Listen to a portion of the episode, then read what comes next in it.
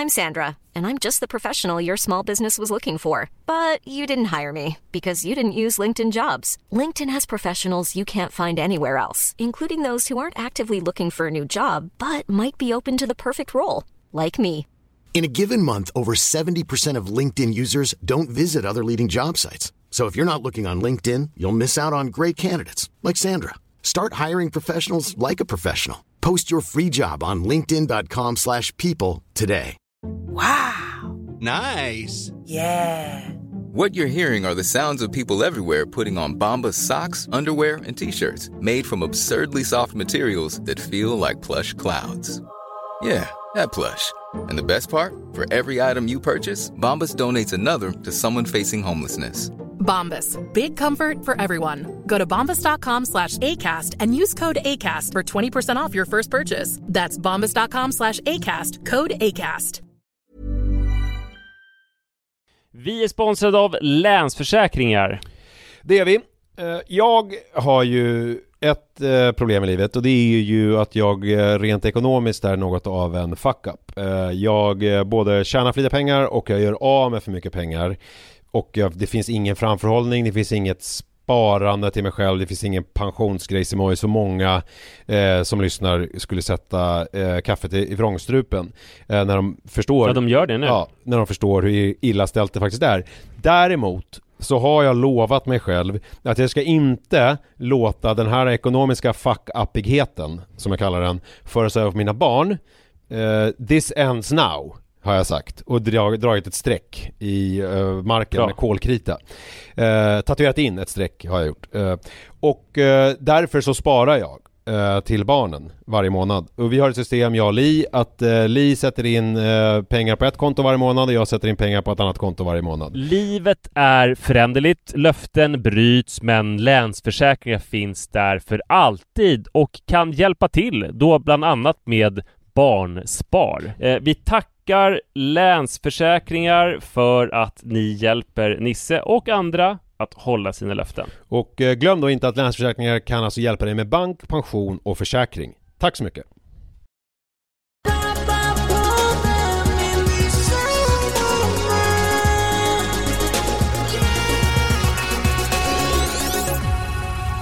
Eh, jag, alltså jag är så, eh, jag är så uppvarvad känner jag, så upp liksom så här stressuppvarvad. Eh, som en liksom uppskruvad, alltså lite på gränsen till manisk känner jag. Det är så mycket olika grejer nu inför jullovet, man har barn. Jag bara känner att man är liksom Åh, oh, jag vet inte, jag längtade så mycket efter det här eh, att få sitta och prata med dig, eh, kände Mm. jag. Eh, Skönt. och nu, men jag trodde så här, nu ska jag få lite lugn och ro. Är det här eh, ett, ett avstre- av- avstressande forum liksom för dig? Ja, verkligen, det måste jag ju säga. Ja, bra. Eh, jo men, och, och så tänkte jag, nu ska jag få lite lugn och ro, men precis nu mejlade Manne att han har glömt sin mobil hemma från skolan. Han mejlar ju, för han har ju sån här skol-iPad, så han mejlar från den till Mm. min mejl och jag hade glömt att stänga ner den. Att han hade glömt sin mobil och att han hade omprov i NO idag, utan att veta om det. Och det här är ju en utav ångestpuckarna, för att Manne hade alltså prov i måndags. Det, det var, eh, blev en grej, det var sjuka lärare på skolan så att det blev så att han hade ett stort SO-prov på fredagen. Eh, Som i och för sig eh, kommer kanske återkomma till om vi hinner idag. Det handlade om eh, samer och eh, vikingar. Eh, Ja men just det, han ska få betyg nu. Ja visst, han, Det får man väl fan i sexan? ja, eh, Alltså får han terminsbetyg nu? ja. Det kommer han få Fy fan vad sjukt att de är så små får betyg. Det är liksom, och det är ju såna här gamla A, B, C, D Det är ju liksom som att det känns som att Är det här eh, Liberalerna som gjorde? Att, för att de ville att det skulle vara som förr i Det var? Björklund tror jag, som gjorde hela den, eh, den reformen ja. Jag hatar det. Jag tycker det är vidrigt. Ja, alltså på ett sätt, eh, om jag nu ska stickspåra åt det hållet, så för Manne har det faktiskt funkat ganska positivt. För att han har fått liksom någon slags incitament, alltså hans hjärna diggar hela den här äh, grejen att få ett kvitto på att man gör någonting. Eh, Mm. Det är som att han går igång lite på det, att han då vill ha bra betyg. Eh, vilket ju är positivt. Ja men det är för ju det- skitbra i för sig. för det skapar ju, det är lättare att få honom att plugga eh, om han har betygs... Okej jag tar tillbaka, jag älskar Jan Björklund, det var väldigt bra tänkt. Nej, men jag, jag tror att det här är väl... För det var exakt det, alltså Jan Björklund skulle väl få porrbånge om man hörde Nej, jag, jag, och jag är ju lite, jag är ju emot det här, Att- alltså i principiellt. Eh, Men med Manne så har det visat sig att det, det, han, han har gått igång på det, och det, men som allt annat som han gör så blir det ju aldrig normalt, utan för han har ju fortfarande sina otroliga koncentrationssvårigheter.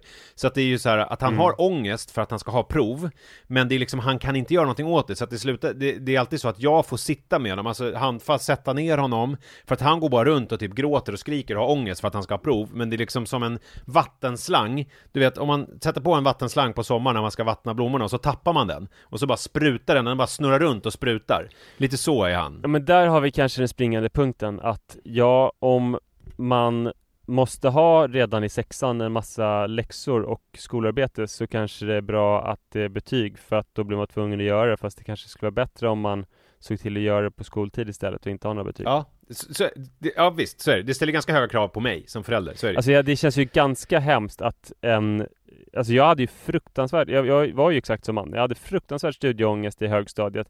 Vi hade så jävla mycket att göra också på AF. Och sen så resulterade det nästan alltid att jag inte pluggade. Eh, utan typ kollade på Skilda Världar och Rederiet. Mm. Och sen gick och la mig. Men jag hade ju, jag hade ju e- extrem ångest. Att jag inte gjorde någonting gjorde ju bara ångesten liksom ännu större. Och precis så är det ju för Ehm, Manne, och- men jag vill ju inte Ja. att han ska ha den där ångesten, så att jag försöker hjälpa honom, och då är det liksom första typ 20, Jag får ångest bara när jag tänker på det faktiskt. Första 20 minuterna går ju ut på att han sitter och typ gråter och bara 'Jag kan ingenting, jag är värdelös, jag kan ingenting, jag är värdelös' Sen så slutar det ju med då, som eh, på det här SO-provet till exempel, då fick han ju liksom stort A motsvarande, han hade typ alla rätt liksom eh, Och då är han ju skitglad och jättenöjd eh, Så det, det är ju kul, men det känns ju lite som att det är jag som typ har fått A Om du förstår vad jag menar Ja. Eh, Men eh, i alla fall, och då hade det visat sig att det var en lärare som var sjuk, så då hade de skjutit på ett NO-prov som man skulle ha. Fotosyntesen, eh, hur växter är uppbyggda och så vidare. Ehm, Mm. Och det provet skulle han ha då på måndagen. Så att de skulle ha ett stort restoprov på fredagen och sen så ett eh, NO-prov på måndagen.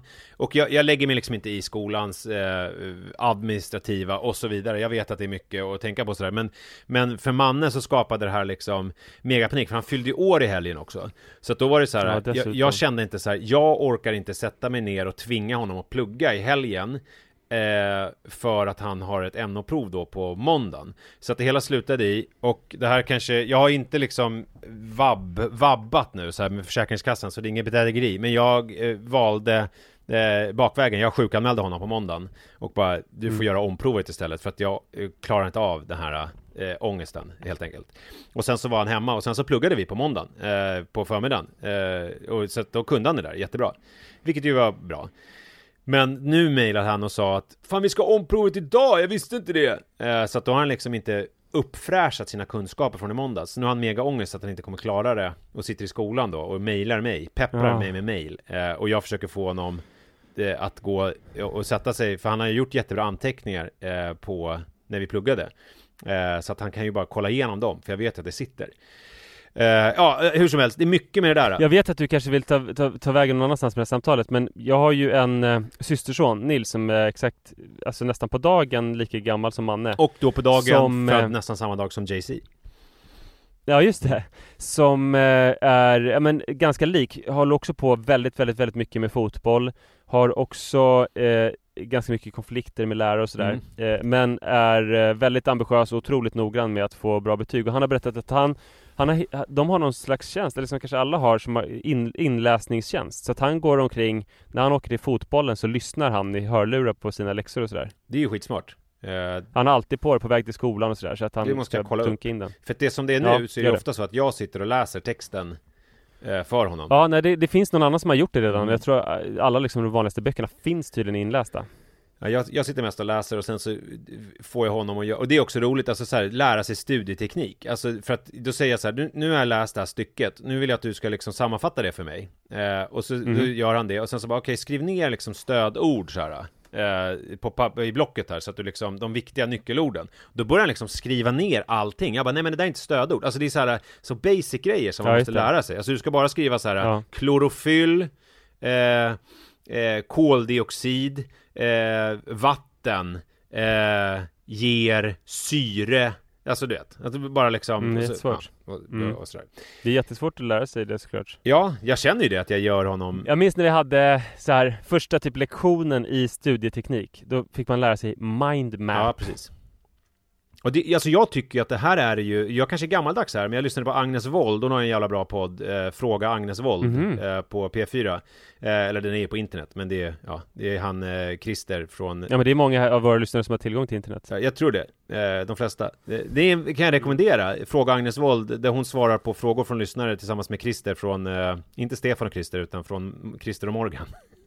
Gamla Mm, folkradion. moraltestet och sånt. Eh, och eh, Eh, då eh, pratade hon om eh, studieteknik i, i hennes roll som då undervisande professor.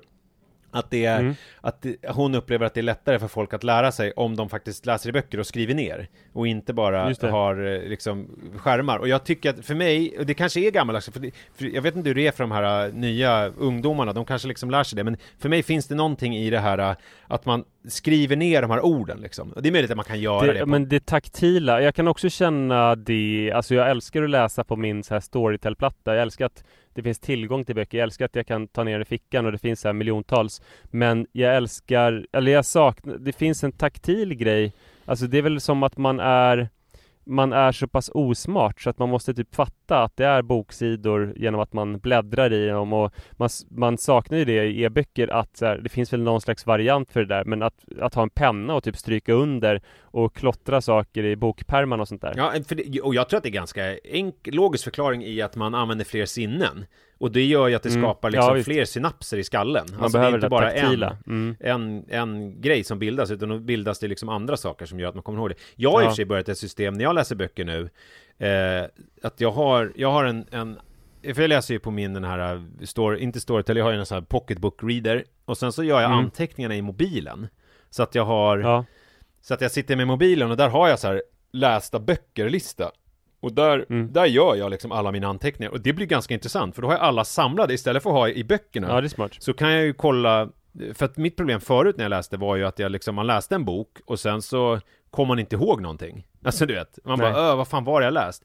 Men nu håller jag på att läsa den här, har du läst den? Andreas Stupendal, Dunning-Kruger-effekten.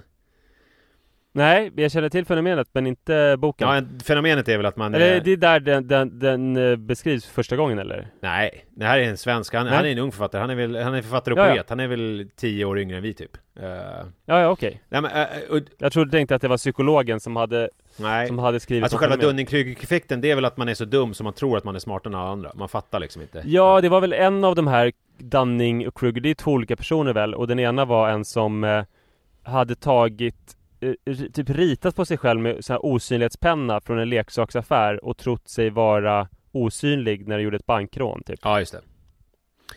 och så. Så det, är- det, jag tror det är, det är två väldigt korkade personer som har känt sig smarta som har namngett fenomenet och det är att man är så dum så att man har alldeles för begränsade kognitiva förmågor för att förstå att eh, man inte har koll på läget. Just det. Och därför blir då, då, då blir det ju skitlätt att tro att så här, alla är lurade. Mm. Vaccin är det dummaste som finns. Ja. Alla är vilseledda. Alltså man ser ju väldigt mycket av just Dunning-Kruger-effekten i vaccindebatten.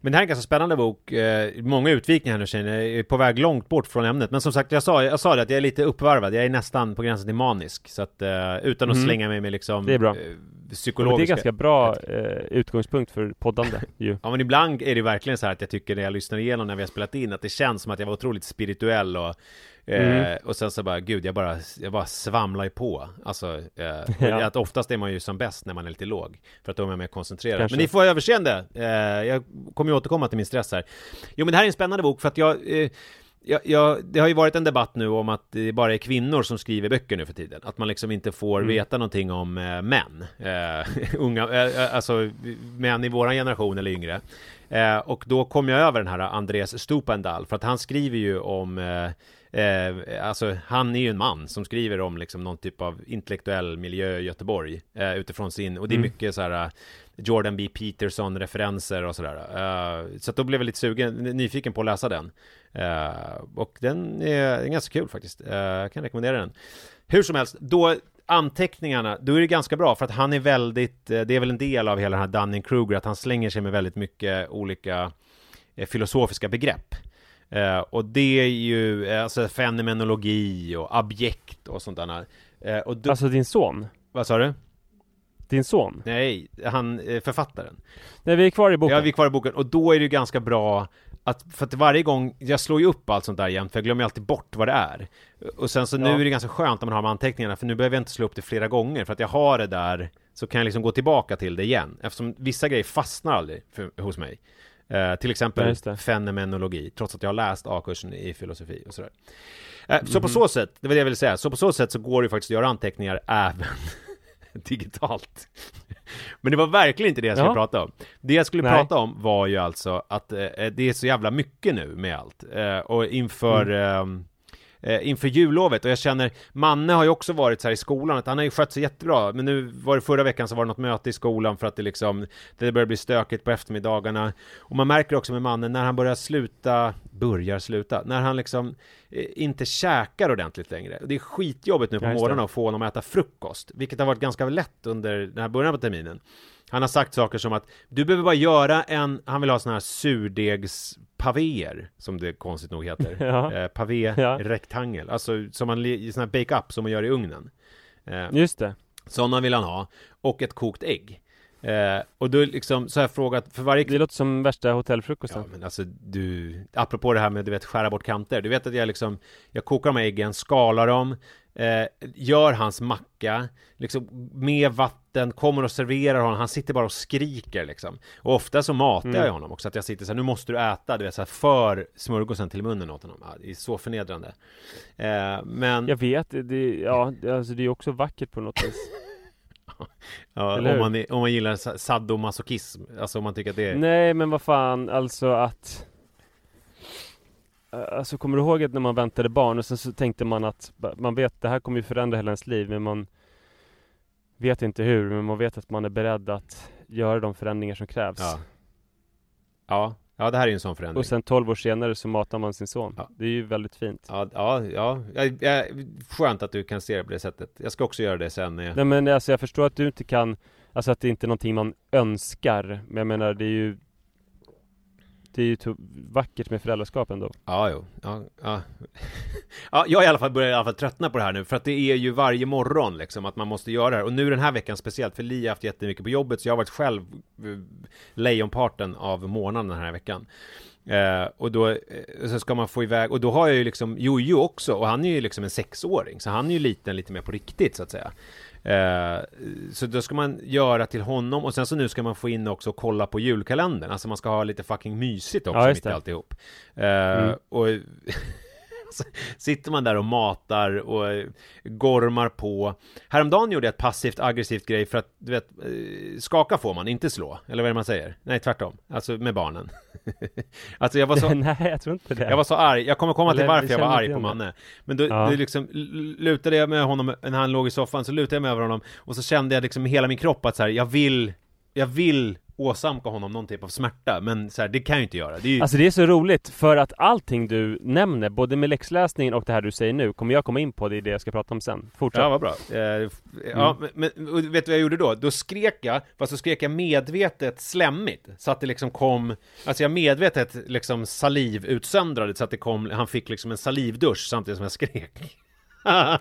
Alltså att, du, att det var en lite blötare utskällning ja, för att jag bara, mm, jag var tvungen. Och vet du vad han hade gjort då då? Eh, alltså, åh. Ja, ni, ni får plocka lite godsaker ur den här kakan. För det var också, ha, det här var att Det här han är också någonting vackert om föräldraskapets Ja, villkor. Men han hade han skulle ha muntligt franska prov.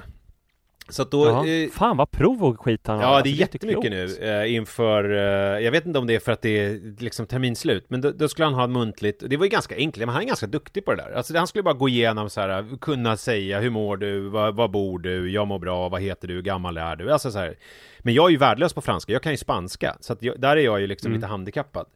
Eh, men då, och då hade han varit ute eh, och åkt pulka. Och så kommer han in och då är han så här Fast han liksom då ska göra läxor Då kommer han in och säger du ska vara glad att jag är ute och åker pulka och inte bara sitter och spelar hela tiden. Så bara, eh, ja men liksom Ja men du måste ändå göra den här läxan. Och då var han helt så här uppe i varv.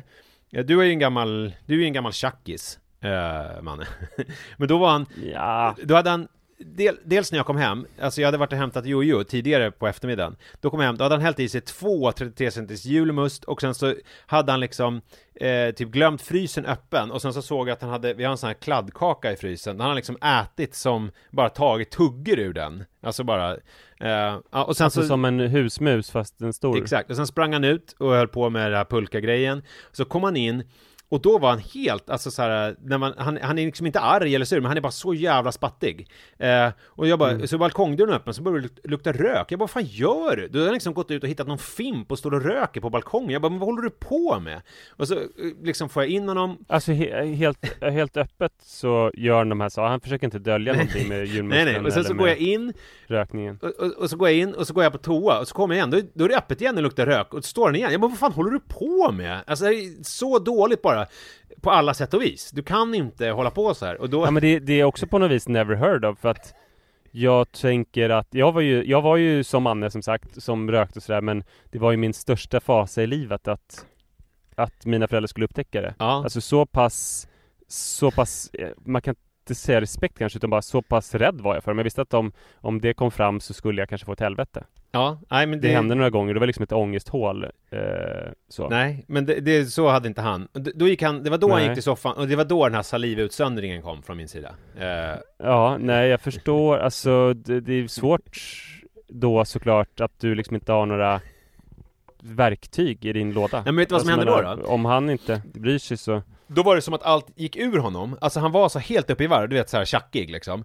Och sen så la han sig i Mm. soffan, och då var det som att han liksom dog direkt. Alltså han blev som en geléklump och bara att Som att allt bara rann ur honom och bara Som att han kom tillbaka lite grann och bara Oj, var har jag varit någonstans? Och så Och då bara, då tittade han på mig och höll på att somna nästan eh, Och bara Du måste, måste gömma Gömma ciggen Det är inte bra eh, Min fotboll, jag kan inte eh. Ja, och sen typ zonade han ut eh, Men gud. Ja, ja men Fan vad jag känner eh, ömhet för liksom alla inblandade i den här historien. Ja men sen, sen Ja, men jag eh, tycker jättesynd om, om både dig och honom i det här. Eh, men sen, eh, och sen var det då i eh, det här, eh, och nu har han hållit på och mejlat här nu om unknown, så att jag är ganska, jag, jag är ganska, eh, ser ganska mycket fram emot att det inte ställs några liksom yttre krav på honom. Jag ser ganska mycket fram emot att det bara ska vara att vi är lediga och att han får liksom hålla på Ja, lite som han vill. Kan du typ röka cigarr istället? Ja, Det är trevligare än att röka fimpar. men det här med rökningen är också så liksom bara, man ser ju hur eh, frontalloben är helt underutvecklad och impulskontrollen är, är liksom nere på noll, för han vill ju inte ens röka, för att han är ju liksom också Mm. uppfostrad med, alltså är ju med fotbollen och allting, att det, är, att det är det sämsta man kan göra, så att det är liksom mer, det, det finns inget coolt med det, utan det är bara, han gick ut på balkongen och så hade jag vill inte skylla på någon, men jag tror att det är, för vi hade släktfika här, jag tror att det var hans svärmor som hade lämnat liksom någon fimp på eh, balkongen. Eh, och den såg han och då liksom, ja, den ska jag ha. Den ska jag ha och suga på. För vi röker Mm. nästan ingenting längre här hemma. Jag röker ju ingenting, Li tar väl någon sån här konstig ibland. Eh, ja, Eh, fy fan. Eh, men så att jag ser väldigt mycket fram emot att, eh, vad heter det, få, få lite jullov. Ja, det förstår jag verkligen. Och när ska du få det? Eh, alltså från, Alltså, och när, när är det, det är slut med liksom hans betygssättning och prov och... Ja men det är väl nu här, eh, vad är det, är det 19 Hur länge går de i skolan? Du, det går väl ungefär lika länge Iris och Manne? Alltså det, Ja, Rut går ju sjukt länge, hon har avslut den 22 ja det kanske är så Det är ju sån här jobbig jul att det är på typ en lördag eller någonting, eller hur? Ja okej, jag har inte kollat upp det Men jag noterade, alltså jag, det känns som nästan orimligt att man ska gå i skolan Till två dagar före jul. Då ska man ju hålla på och typ Stoppa korv och sådär. Jag tycker i att det är ganska skönt att han är i skolan eh, så att jag kan förbereda julen. Utan att han Ja jo men jag fattar ju, jag fattar ju det. Men eh, ja, Ja gud, jag tycker bara det känns lite så här för hårt för barnen med olika sådana där grejer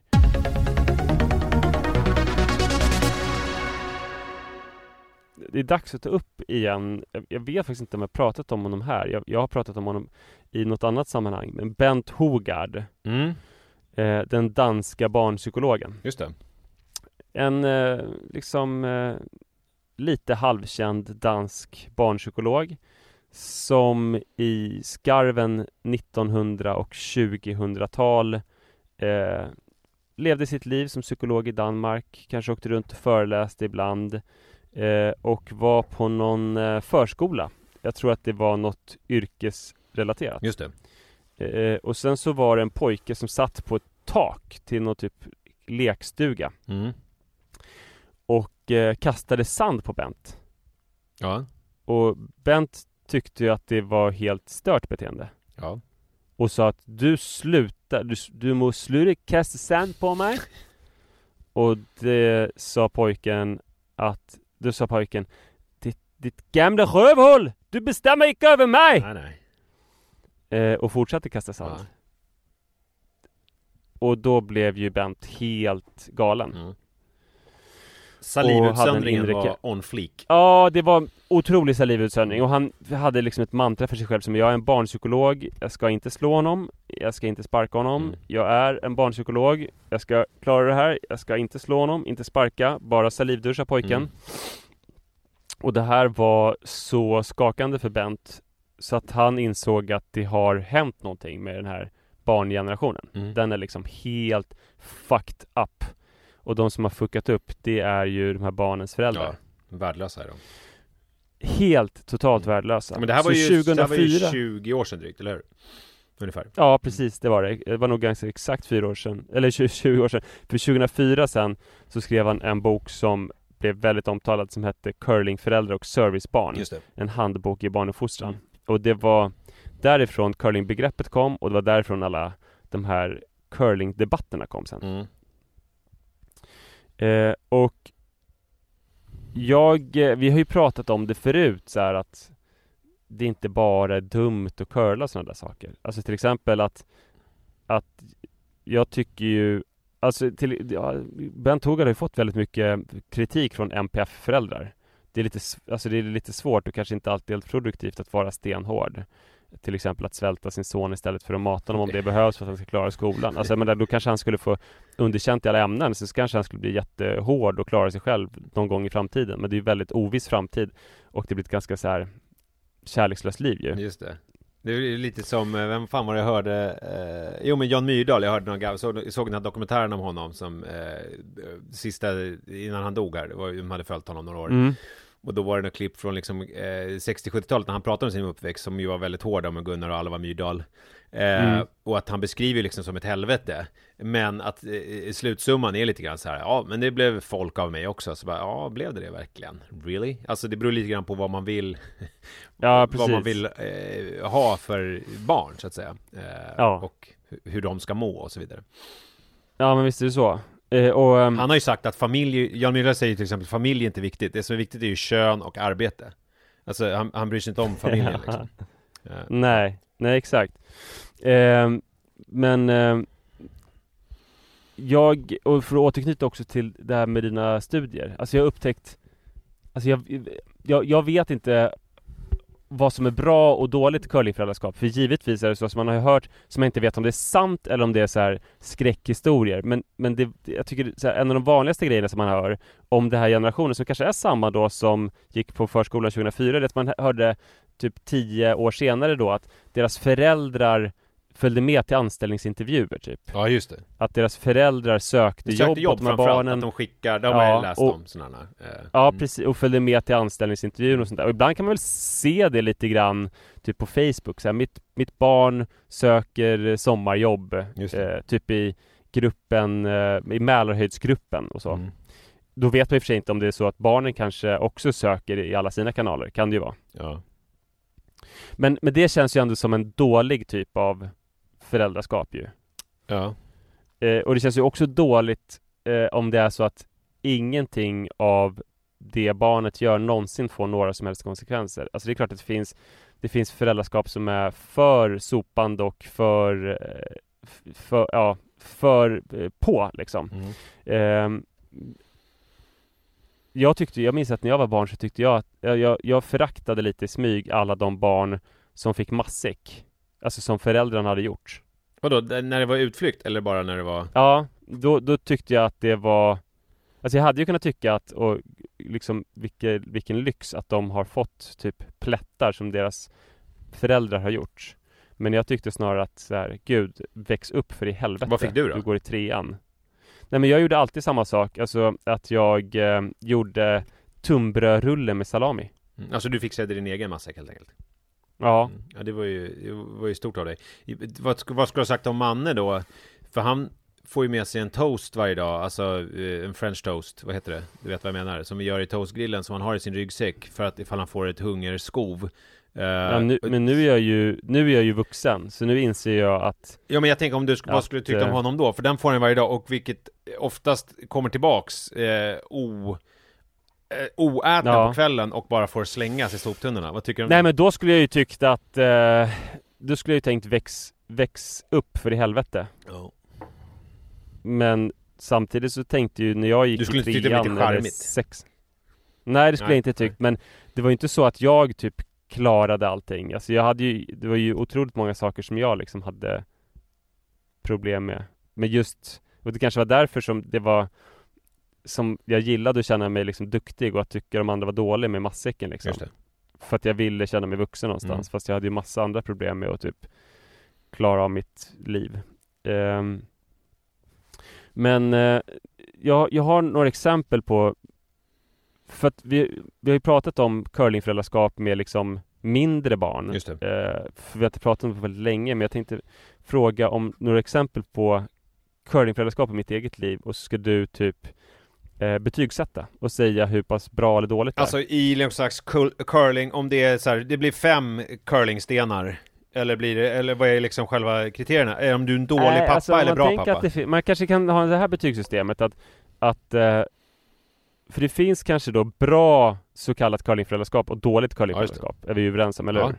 Till exempel det med anställningsintervjuer, det är ju skitdåligt Så att då kanske det du, finns till exempel eh, anställningsintervjuer? Ja, men, det är dåligt. till anställningsintervjuer Det är ju väldigt dåligt Det tycker vi båda två Så att då kanske det finns eh, eh, en skala som är, går åt båda hållen Så minusskala och plusskala det. Så om det är det bästa, bästa curlingföräldraskapet Då är det plus fem curlingstenar Och det absolut sämsta är minus fem Mm. Men det är inget ironiskt då, utan alltså då ska jag tycka att det här var bra curlat. Det här var, det här var, det Ja, här var bra ja det här var riktigt bra gjort Så om det var ganska bra då, Mm. då är det liksom kanske tre plus i Ja, curlingstenar spännande. Men om det var, om jag har följt med på en anställningsintervju med min 21-åriga dotter så är det minus fyra kanske curlingstenar. Eh, och liksom minus fem är väl om jag eh, borstar hennes tänder och eh, putsar hennes eh, mässing. Jag minns en gång 35. när jag sökte ett jobb, apropå curlingförälder, när jag var 18-19 Då skulle det nog varit bra om mamma eller pappa var med För jag var lite som jag är nu, så uppe i varv liksom eh, Mm. Och var på gång det var, jag skulle, det var på OBS, jag skulle sitta i kassan Och jag kommer ihåg Att, de, att man fick så här formulär man skulle kryssa i eh, Mm. Och då skulle man kryssa i egenskaper som stämde in på sig själv Och jag kryssade i alla Sen kom jag på efteråt att det var att man skulle kryssa i de tre som stämde bäst överens på en själv. Jag kunde liksom... Alltså det var, det var Ja, positiva, det var positiva. Jag bara, egenskaper. alla är, jag är Du I'm bara, your man. Klåpare, geni.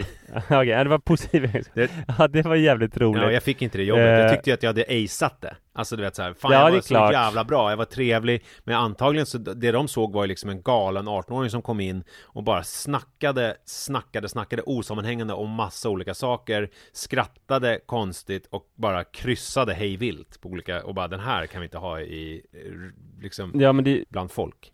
Ja, ja verkligen. D-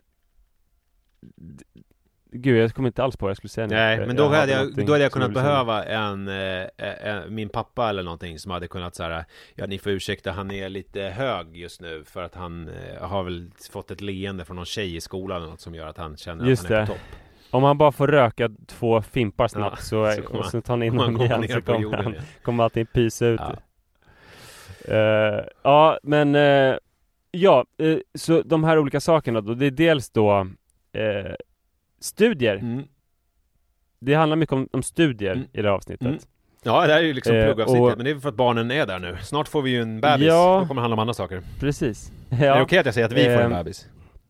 Ja, självklart är det det. Eh, nej men, jag har ett litet eh, ljudklipp att spela upp här bara så att ni hör eh, lite grann hur det kan låta Mm. när Iris pluggar.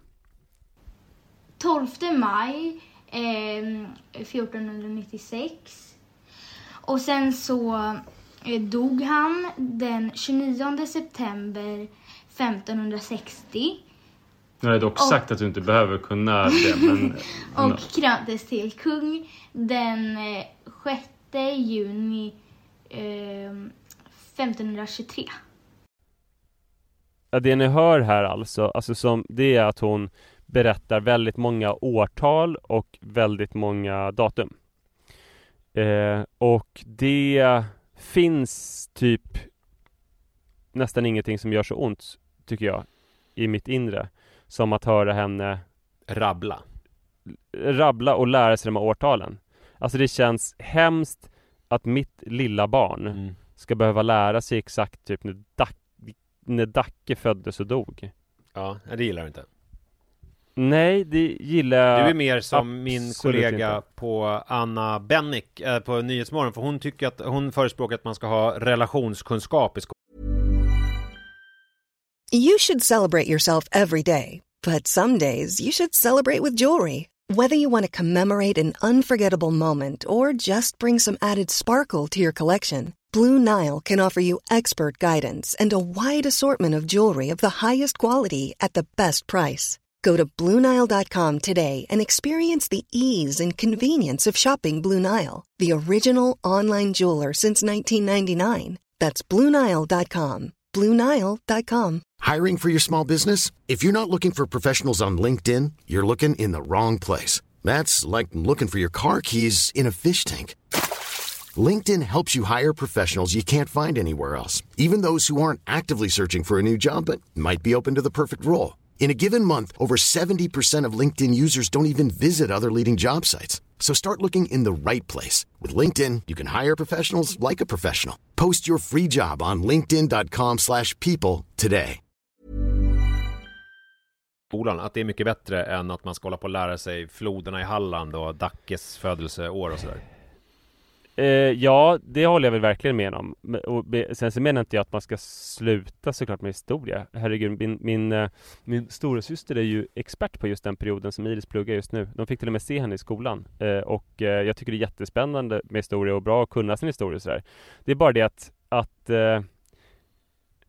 ja men, det är väl lite grann som när Iris skulle börja på förskolan Mm. att det kändes så hemskt att hon skulle ut i en brutal verklighet liksom. Ja, just det. Att jag inte kunde skydda henne hela tiden, att någon kanske skulle ta hennes leksak och vara dum mot henne, att hon skulle behöva sitta rakt och käka mellanmål fast hon var trött och sådär. Och att det här är det dragit till sin spets. Att hon ska behöva belasta sin fina lilla hjärna med massa, massa årtal som hon förmodligen ändå kommer glömma sen.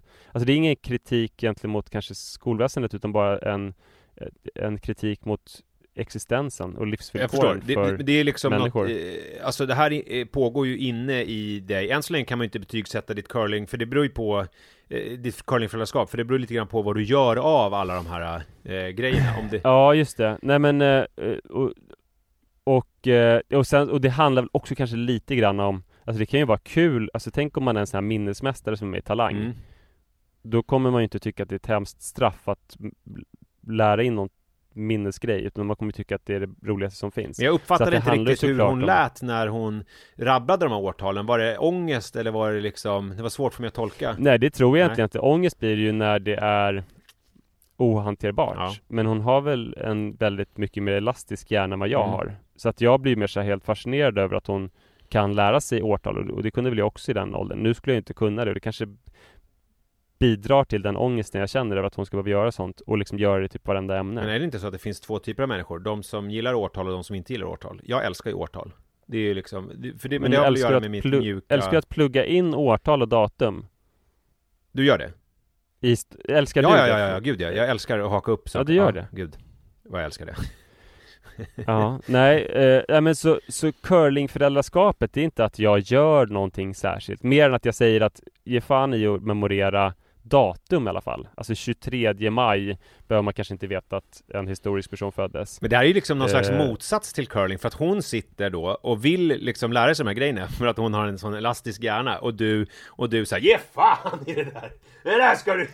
Skärp dig nu för i helvete! Nej men curlinggrejen är, för jag, jag tror det, och det, det, jag tänkte på det Alltså hur man såg, nu, nu, nu är inte det här könsspecifikt eh, utan det hade ju, jag hade ju känt precis samma saker om det hade varit en pojke Ja. såklart. Men jag tänkte på det hur man såg på flickor i liksom adels och fins högre ståndsmiljöer förut. Mm. Att man ville att de inte skulle liksom eh, göra saker som var liksom jobbiga för deras hjärnor. Ja, ja, ja. Utan de skulle, och de skulle inte anstränga sina kroppar för mycket och de skulle liksom inte tänka sönder sina hjärnor och eh, de skulle göra saker som var liksom trevliga och mysiga, Mm. typ spela piano och Inte ska och du bry dig om det där. Nej Ja. precis, och det har man ju liksom eh, med för, förmodligen väldigt stor rätta tänkt på som ett fruktansvärt könsförtryck Ja. eh, Alltså det är ju hemska, hemska könsrollsbojor att låsa in eh, de här eh, flickorna i de här slottsmiljöerna med eh, knyppel och virkning eh, och pianospel Och också såna här mycket, mycket krinoliner och eh, såna här eh, spetsklädda eh, parasoll och gå runt och fnittra på, Ja, på precis. liksom någon kulle typ. Ja, och gå nåde den flickan som liksom springer istället Ja, ja, nej, för nej, att nej. strosa. Eh, men, men jag tänker då att, gud, jag, jag fattar, jag fattar grejen. Jag fattar att de inte ville att de här tj- tjejernas hjärnor och kroppar skulle brinna upp av eh, massa jobbiga saker. Jag fattar att de tänker på de här flickorna som första gången de skulle börja på dagis, vilket de aldrig gjorde, men kanske gå till någon eh, läs, eh, gå till någon eh, amma eller så. Eh, jag fattar att det känns eh, jobbigt att utsätta dem för jobbiga saker. Inte för att de är flickor, egentligen kanske snarare att man borde känna samma sak för pojkar. Men herregud, ryck inte ut i krig. Och om du ska kriga, då kommer jag rida din häst och ta lansen för dig, min älskade pojk. Eller min älskade flicka. Just det. Alltså alla borde ju varit i de här slottsmiljöerna. Alla borde virkat, alla borde haft mys. Alla borde suttit framför brasan och stickat och så. Just det. Eh, och, Det är så jag ja, känner. och då ska jag betygsätta det här nu. Mm. eh, Den här, den här känslan. Ja, känslan, Eh, det... det- är ju minus tusen. Ja, för jag gör ju, alltså, jag, jag, jag, jag gör ju ingenting, alltså jag låser inte in Iris och jag tvingar henne inte att plugga, utan jag sitter och förhör henne. Det, vår studiegrej är väl att jag ställer eh, frå, hon har instuderingsuppgifter Ja. som hon ska fylla i och sen så läser jag dem för henne och frågar och så ska hon ska komma ihåg. Ja, ja men då är, alltså summan är ju att du gör eh, ett jättebra jobb Alltså, men dina tankar, om du skulle ge verklighet åt dem så skulle det bli jättemycket dåligt Alltså, för förlåt, jag, jag ska, måste säga, protestera mot att jag gör ett bra jobb, för det gör jag inte alls. Utan det är ju att hon säger att eh, kan du förhöra mig? Det är inte som att jag kommer på att jag ska förhöra Nej nej, men, men eh, okej, eh, det kan man väl ha åsikter om. Men jag menar just det här Ja. att du tänker de här sakerna är väl, tycker inte jag är något Det, det är inget problem Minus 100 får du inte säga, för det är ju max minus 5. Ja, nej, så det är minus säger 5. jag, alltså, då säger jag liksom I curling här så är det liksom neutralt i själva utfallet eh, Men Okej. tankarna, om du skulle ge uttryck för dem så är det ju minus 5 Ja, det är tankarna du får. Ja, då är det minus 5 precis. Men får jag bara slänga in en Mm. brasklapp här? Du får betygsätta Mm. eh, Zlatans föräldraskap i curlingskalan Ja, berätta. Zlatan bjuder, det är från hans nya bok, Adrenalina. Han bjuder på ett annat exempel Mm. från en familjesemester på Ibiza. När han kommer tillbaka från ett förmiddagspass ligger sönerna fortfarande och sover trots att klockan är 12 på dagen. Då väcker han barnen, tar dem urvakna till en avsides gata och markerar ut en sträcka för dem att springa fram och tillbaka på. På Zlatans signal börjar de springa. Maxi, som är större och starkare, tar sig fram och tillbaka utan problem. Den yngre kan inte hålla upp tempot av naturliga skäl. Han lutar pannan mot mitt bröst och säger “Pappa, jag orkar inte mer”. Zlatan räknar ner på nytt. Han börjar springa igen. Han kommer från andra hållet. Han böjer sig med händerna på knäna. Han ger sig iväg på den sista spurten.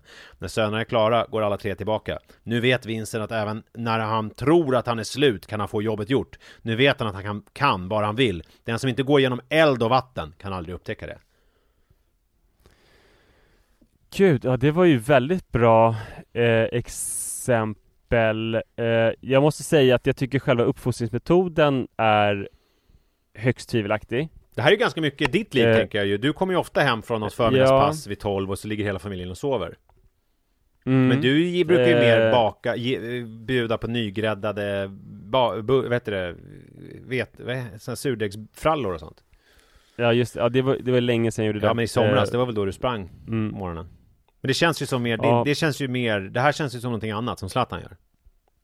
Ja, verkligen. Eh, alltså, det är väl inte curling alls då, utan fast så att och jag, nej, gud, den var svår för jag tycker också, alltså jag tycker ju på något sätt det är ju ett mycket bättre föräldraskap än om man hade bara Fuck them, de sover.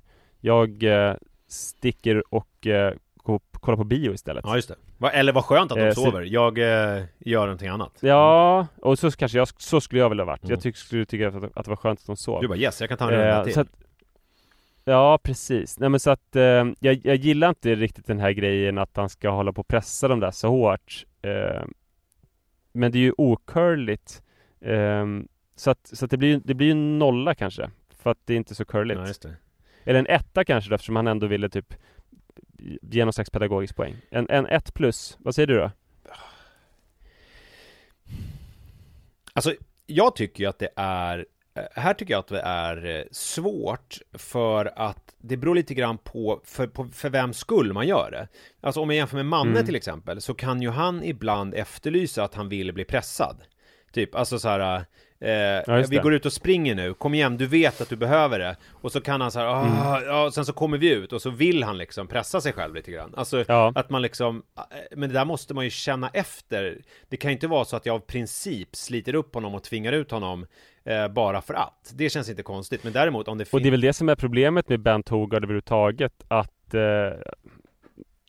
Alltså det finns ju inte så här Så här mycket eller så här lite ska man curla eller hjälpa till eller pocka och locka utan det är ju väldigt Beroende på individ och eh, sa- sammanhang såklart Men däremot så tycker jag att ett sånt här citat, det är rätt och riktigt att mina söner har respekt för mig utan att känna rädsla, men de ska veta vad som händer om de gör fel. Alltså det finns något underlagt, för han säger ju också, jag skulle aldrig kunna bära hand, jag har aldrig krökt ett hår på någon av mina söners huvud. Men det finns ändå något så här, eh, alltså någon typ av ett hot om våld. alltså underliggande, de ska veta Ja. vad som händer om de gör fel. Och vad är det som händer? Vad är det för konsekvenser? Ja, vad, vad tror du händer om de röker fimpa på balkongen? Jo men det är det jag undrar, alltså om man då, det en, alltså eh, vad, vad är då en, vad är en tillrättavisning Alltså, eh, hur skulle Zlatan hantera den situationen? Alltså, för Manne Mm. kan ju bli, han kan ju bli skraj för mig ibland för att jag liksom såhär, vad fan! Och rusar upp. Och då kan han springa iväg. Alltså fast det är nästan lite grann som på skämt också, att det blir som ett såhär, äh! att han drar iväg. Han, jag, liksom, jag tror inte att han är på riktigt rädd att jag ska slå honom, alltså hårt. Utan att det blir, men det är ju ändå någonting i det som är, eh, alltså förstår du vad jag menar? Det är ju liksom, Mm. eh, sen har ju inte han så mycket respekt för mig eftersom han går ut och röker på balkongen mitt framför mig. Vilket å andra sidan är så här, i hans fall så är det tydligt att han gör ju inte det för att han vill, han gör ju det för att det bara är så här, alltså hjärnan har helt kapsejsat, han är helt slut och liksom, han har ingen, han bara, han bara som en vilja, alltså han har ingen, han, han har liksom ingen vilja längre, han är som den här slangen som bara sprutar ut vatten åt alla håll. Och då är det ju liksom inget, det finns ju ingenting som hjälper om jag då blir förbannad och börjar skrika på honom, trots att jag nu gör det för att jag börjar salivutsöndra.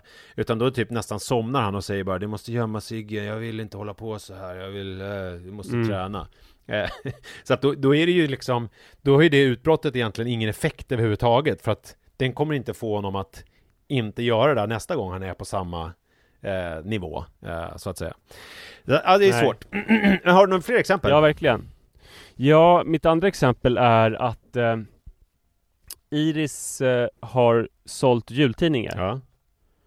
Det är så konstigt begrepp att man säljer jultidningar, för det gör man ju inte alls. Jag vet inte ens om man kan köpa någon, någon tidning, eller det kanske finns någon. Men man säljer, man går runt med en talong. Det finns väl olika jultidningsföretag och sen så säljer man varor som man sen ska leverera i framtiden och då få betalt för. Vänta, vänta, vänta, Gud, ja, det? jo, men jag, jag har liksom aldrig fattat riktigt hur det funkar. Du sa, man, man går runt med en talong. Eller man har, man har en, en tidning Ja. Man får, äh, en katalog, Ja. en katalog med olika varor. Just det. Det. är till exempel då, och förr så var det väl att man bara sålde tidningar, det är därför det heter att man säljer jultidningar. Men nu är det ju, det är olika pussel och LED-slingor och någon massagepistol och massa olika grejer som man kan sälja då. Ja, så man säljer liksom riktiga grejer? Alltså man, nu för tiden är det mer Ja, så? precis. Okej. Ja, det är riktiga grejer.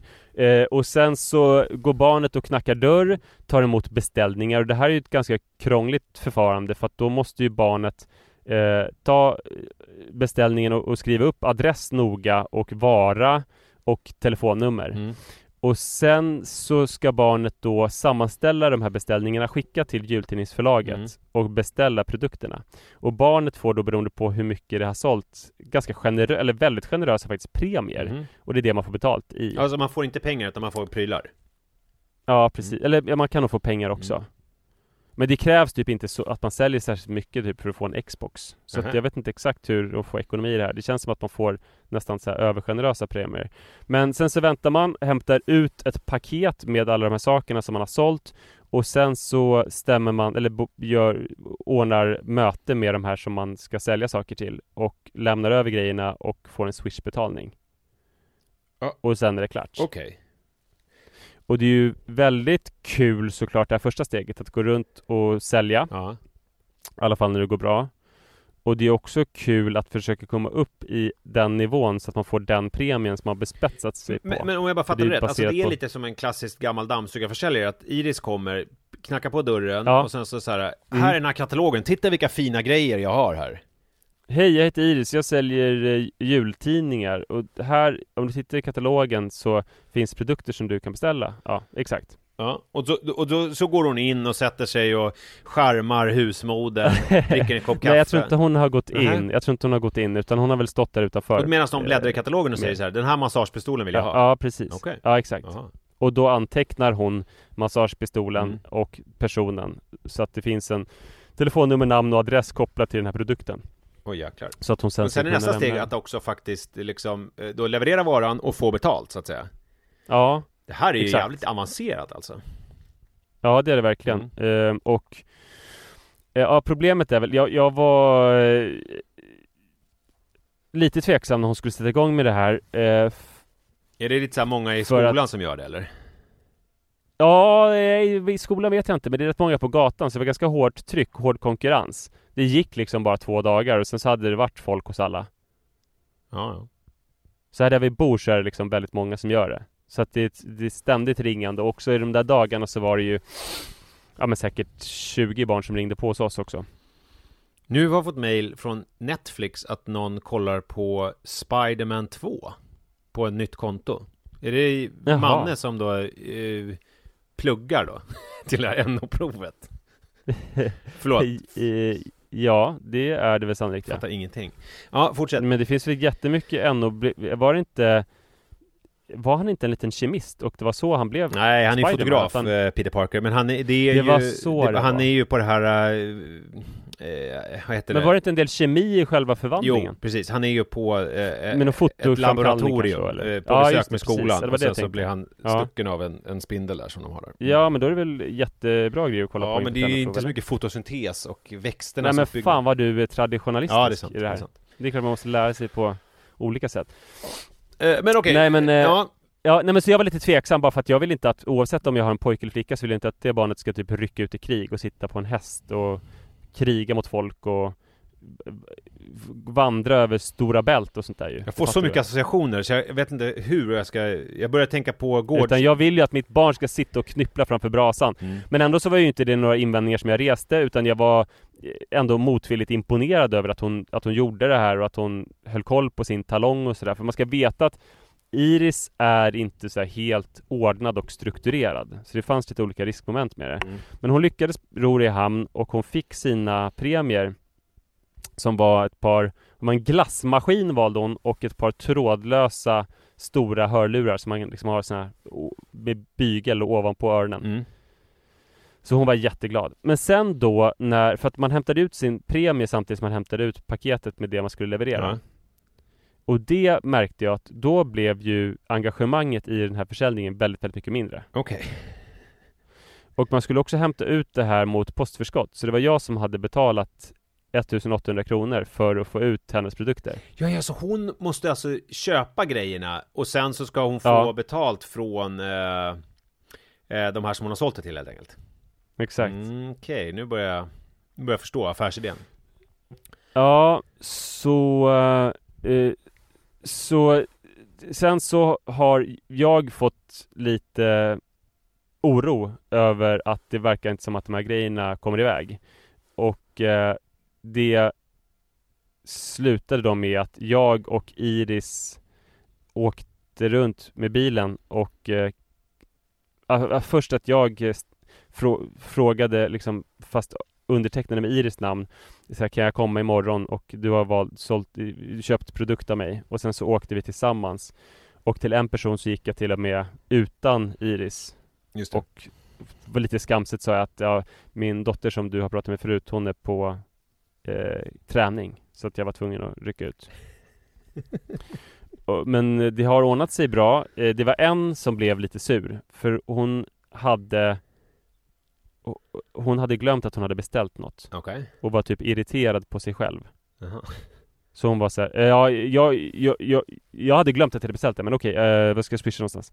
Eh, hon var väldigt irriterad Men annars har det gått bra eh, Iris har varit med och pengarna är på kontot eh, Man kan säga, men man kan ju säga att Iris förde ju inte det här i mål Nej. alls Hon startade upp det helt enkelt. Ja, precis Men där kompletterar ni varandra Och hon fick ut sin premie och sen så tappade hon intresset Men det är inte så med alla entreprenörer, att de ska vara bra på att starta upp saker och sen så måste de ha någon som liksom hämtar hem det. Jo, så är det förmodligen Men eh, okej, Och Vad, vad sätter du för betyg Ja, då? men det här är är, ju- är det, det här på, blir- på positiv eller negativa skalan? ja, det här blir negativt då, eh, måste jag ju säga, även om det är såklart djupt mänskligt och inget så här, det är liksom inget så här som att jag kommer sossanmäla dig eller någonting. Men, Nej, men det som är grejen här är väl att man ska prata om rimliga, eh, att man ska sätta upp rimliga mål för sina barn som de ska klara av så att Mm. de inte ska bli besvikna.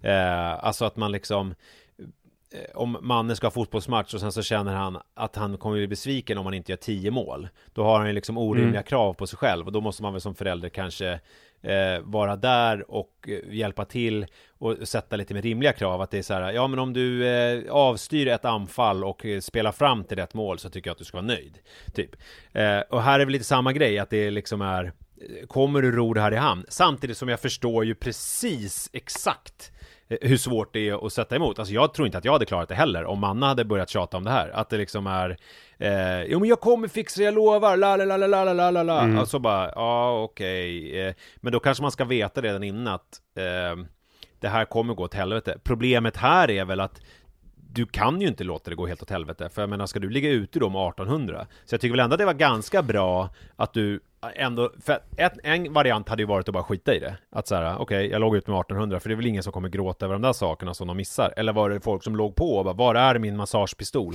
Nej, det var det inte, utom i nämnda Mälarhöjdsgrupp Inte specifikt mot Iris, men så här Vet ni någonting om jultidningar? Jag beställde julklappar och är lite orolig att det inte har kommit För en grej tänkte jag bort redan till advent så. Ja, ja, ja. Att, så att det är ju många, det är många som inte får sina produkter Och många barn som ligger hemma med ångest fast med premier Ja. liksom jag, jag tycker väl... Och det är väl det som är curlingföräldraskap egentligen att, tror jag, alltså på ett sätt Det är ju att det känns så jobbigt att låta saker få konsekvenser för barnen Ja, Alltså till exempel, jag kan minnas från min barndom så här. Typ, alltså mina föräldrar var ändå bra på att jag skulle få kännbara konsekvenser ja. Alltså att eh, jag tappade bort min plånbok Som då hade, då, det var på den tiden när jag var liksom barn så att man hade allting i cash. Så det var väl typ 800 spänn Mm. i den Och det var ju liksom en, en årslön typ Jag förlorade en årslön Ehm, Och då var det ju så här ja, Kanske inte ens gud vad tråkigt för det utan vad slarvig du är Det var ju väldigt, väldigt dumt att du tappade bort den Och sen så Liksom mådde jag så dåligt så jag knappt kunde andas i två dagar tills jag kom över det Typ så Men det, du fick ingenting, Men- ingen ersättning från dina föräldrar överhuvudtaget? Nej, och, och jag är rätt säker på att om Iris hade tappat bort en plånbok så hade vi kanske inte ersatt hela beloppet men i alla fall delar av det. Mm. Och det tycker jag blir en rimlig alltså att vi låter henne inte ha ångest över saker. Och, och det här, det, jag vet inte om det är, om det är bra egentligen. Alltså det hade ju varit en sak om mina föräldrar hade varit så här, Jaha, du tappade bort din plånbok din dumma jävel, nu får du tio piskrapp över ryggen. Det hade ju varit alltigenom dåligt. Men jag vet inte om det var dåligt att bara säga ja fast det där är en situation som du har försatt dig i. Mm. Det där, det där tycker jag är jättesvårt. Men jag vet ju att jag är väldigt dålig på att att Iris ska få konsekvenser av saker som är negativa. Att hon ska få känna att Gud i helvete nu är jag skyldig pappa 1 och 8 som jag kommer ha liksom på avbetalning och jag har en massa folk som väntar på julklappar. Det här måste jag styra upp. Då, För att det är ju såklart det, det är ju såklart eh, att man blir ju Man blir ju på ett sätt en sämre människa om man vet att saker kommer att ordna sig på lite smidigare sätt.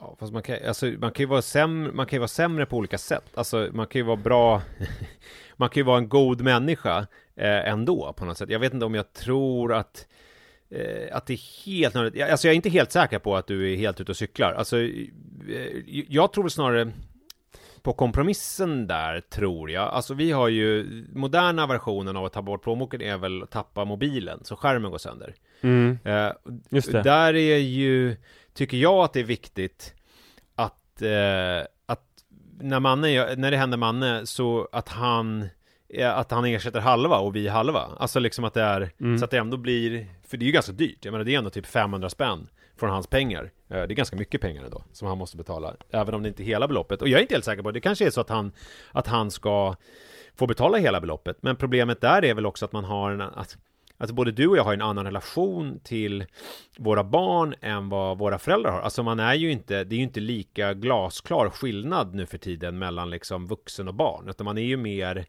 eh, man är ju mer eh, polare i, i brist på bättre ord.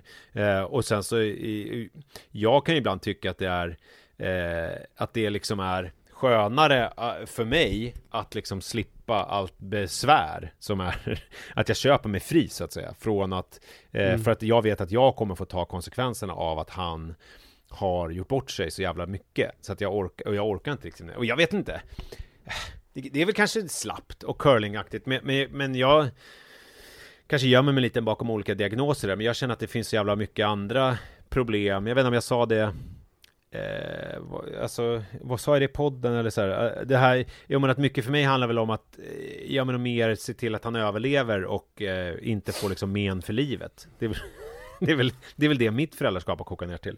Eh, Ja, men, men det, det är ju inte, alltså alla är väl kanske på någon slags skala, men det är ju inte riktigt allmängiltigt. Nej, Jag- kanske ja. inte. Men, men i ditt fall här med, jag blir ju mer förbannad på de här företagen som jag känner ändå utnyttjar föräldrarna på det här sättet. Eh, för det känner jag ju, är ju tydligt att de gör, utan att de gör det. Alltså, för de har ju ryggen fri. Eh, men det, Ja, nej men kanske. för jag minns jag ju jag hur det var. att vi, det, det var väl förälders medgivande och sånt där. Vi hade väl skrivit under någonting och så. Men jag- jag tänker mig. Jag kommer ihåg att jag delade ut reklam. Ja, just det. Det var en vanlig grej back in the day. Ja. nu är det Jag minns ju... att eh, Det var en, en kompis, Pontus storebrorsa, Mm. hade sålt så mycket reklam så han kunde köpa de bästa guldpläterade hörlurarna på Teknikmagasinet. Oj. För typ 600 spänn. Alltså det var ju, det, det- är verkligen, jag har två sådana ångestminnen från när jag var barn. Det var dels när jag hade hamster och var tvungen att liksom Mm. hacka gurka till den varje jävla morgon och tvätta buren Mm. på helgen. Eh, Alltså det är verkligen så här, som fy fan vad jobbigt det är. Och tömma diskmaskinen är också så här. Kan du tömma diskmaskinen? Ah! Alltså så, det var det jobbigaste jag visste. Och sen så dela reklam, vilket ju var det tog typ hela helgen i anspråk, för först kom reklamen, sen stora jävla balar Och sen skulle man ju blada, alltså du vet om det var flera grejer så skulle man ju sortera in dem i varandra Så skulle man sitta hemma och liksom blada in det där. Och sen skulle man ju åka med den här skiten till de här höghusen i Skogås och springa runt och dela ut den här reklamen en lördag förmiddag. Och det var ju när jag gick i sexan, det kommer jag ihåg. Och det var ju, alltså det kostade ju så jävla mycket mer än vad det smakade eh, för mig. För Mm. att det var ju, man fick ju inga guldpläterade öre, jag kommer inte ihåg någonting som jag köpte för de här pengarna. Det var verkligen bara, nej men det var verkligen bara, det var, det var skit. Eh, sen Eh, Men det fick jag ju göra ganska mycket själv, som jag minns det. Däremot så blev jag ju mega curlad när jag jobbade, när jag var brevbärare eh, sommaren 95, 96. Eh, och vi, jag bodde ju där i Haninge och blev, det var väl en och en halv mil till Årsta postterminal. Och pappa skjutsade dit mig, jag började ju sex på morgonen. Och hade också förberett med, eh, gjort en eh, han har ju sitt grekiska lantbröd som han bakade och så gjorde han liksom en macka med grekiskt lantbröd, ost, någon, eh, något grönt, skinka och eh, dijonsenap eh, som jag åt. Jävlar. för jag gick bara upp och satte mig i bilen och åkte med honom dit och sen så liksom åt jag det på någon frukostrast. Eh, Men det kanske var, det kanske var så att eh, det, annars hade du inte gjort det där jobbet.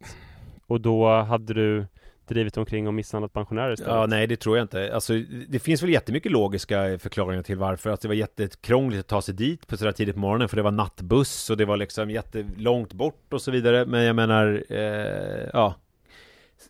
Så jag, fan jag vet jag, inte. Jag, jag var ju räddad tror jag av att vi var för många för att det skulle gå och det gick inte att curla oss Ja, för nej, att vi var för många.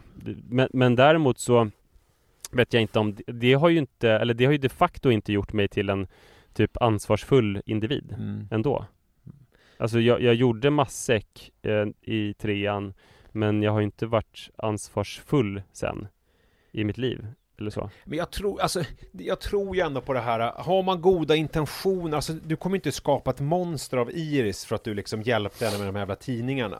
Alltså jag, och jag tror liksom att, eh, ska man vara så här hård och konsekvens och liksom, eh, jag menar, hur roligt blir det? Alltså jag bara känner så här, Mm. liksom man lever ett jävla liv, eh, och så här, ska jag då koncentrera mig på att så här, vara världens fitta mot mina barn för att de ska lära sig konsekvenser och så får jag själv ont i magen och dåligt samvete och går runt och mår pyton och får kanske en sämre relation till mina barn för att jag mer har varit någon typ av polis under deras uppväxt istället för att ha en, jag menar jag ser ju gärna att jag och mina barn har en liksom nice relation när jag blir äldre eh, och att jag liksom på något vis ändå har lärt dem eh, rätt och fel och lite principer. Men sen så huruvida man liksom allt man gör hela tiden får konsekvenser, jag vet inte. Jag vet fan inte alltså. Om det är liksom... Ja men då, det är kanske det som är också att Typ vara Alltså man brukar prata om att man ska vara förälder och inte kompis och sådär Ja. Men jag tror att det vi Alltså om man var förälder förut Så var ju det att eh, Vara en auktoritär figur, Ja. alltså som Zlatan är Mm. Men det är klart man ska, man ska Dels älska sitt barn och ge det kärlek Men, man, men det är exakt lika viktigt att man sätter gränser, man läxar upp sitt barn Och eh, man har liksom någon slags våldskapital som kanske inte är att det kan, någonting kan leda till våld Men det kan leda till liksom grov ångest om man gör något fel Om man blir ertappad med att ha rökt så ska man vara ett ångesthål i tre dagar. Eh, och det är att vara förälder. Men att vi, alltså enligt den gamla eh, uppfattningen, men att nu så är vi, alltså kanske inte kompisar, men bara så här som medmänniska så är det väl och så är det och någon som liksom älskar någon annan så är det väldigt svårt att se den befinna sig i ett ångesthål i tre dagar och inte göra någonting åt det. Ja, Det går nästan inte. Nej, och jag tänker med, med ciggen, med det, det finns ju också det här, det vad man skapar, alltså det här med ögontjänare. Om jag bara skulle ge Manne Mm. ångest för det här med ciggen, då kan, alltså du vet, ladda det på något sätt. Nu är det ju mer så här, jag skämtar ju nu, ska du gå ut och ta en cigg eller? Alltså du vet såhär, nej, jag vill inte! Du vet, alltså, det känns som att det liksom är också, eh, att man att man då vill göra, det här handlar ju inte om det här med att sälja jultidningar för det är ju någonting annat egentligen, men att man liksom eh, att man mer försöker få barnen att förstå eh, liksom rätt och fel än att de ska liksom lära sig det the hard way. Jag menar eh, att resonera kanske kring Iris, med, med Iris kring det här med jultidningarna så här i efterhand över en kopp kaffe eller, eller motsvarande. eh, och, Mhm. och så här, förstår du liksom hur jag upplevde det här och så här, det kan väl kanske vara en vettigare eh, eh, grej nu eh, att göra Mm. än, än någonting annat, jag, tänker jag. Men jag tror att Ja. du och jag, alltså Nej, fan, mitt mål är ju att jag har ett långsiktigt mål. Jag vill ju ha, jag vill ju ha en, eh, jag håller på med min bok eh, Ensamhet, alltså de flesta gubbar, eh, 18% av alla eh, män eh, 55 plus som är ensamstående är ju socialt isolerade. Det betyder att de inte har någon kontakt med sina barn och inte någon kontakt med någon egentligen. Och jag menar, det, är ju en mardröm. Och då, jag ser ju hellre att jag är liksom, eh, har en fin relation till mina barn i, i Mm. framtiden än att eh, jag ska ge honom ångest i tre dagar för att han var helt flippad i skallen och gick ut och rökte på balkongen. Ja, det låter ändå rimligt tycker jag. Ska vi säga så? Det känns som att, vi, det känns som att jag skulle kunna prata i flera timmar men jag tror att det blir, det blir inte bättre. Nu får du nog återgå till Spiderman 2. Ja, och kolla upp vad som händer egentligen. Vem som Ja. kollar. Du, eh, tack för att jag fick prata med dig. Vi hörs om en vecka. Tack så mycket, hej hej!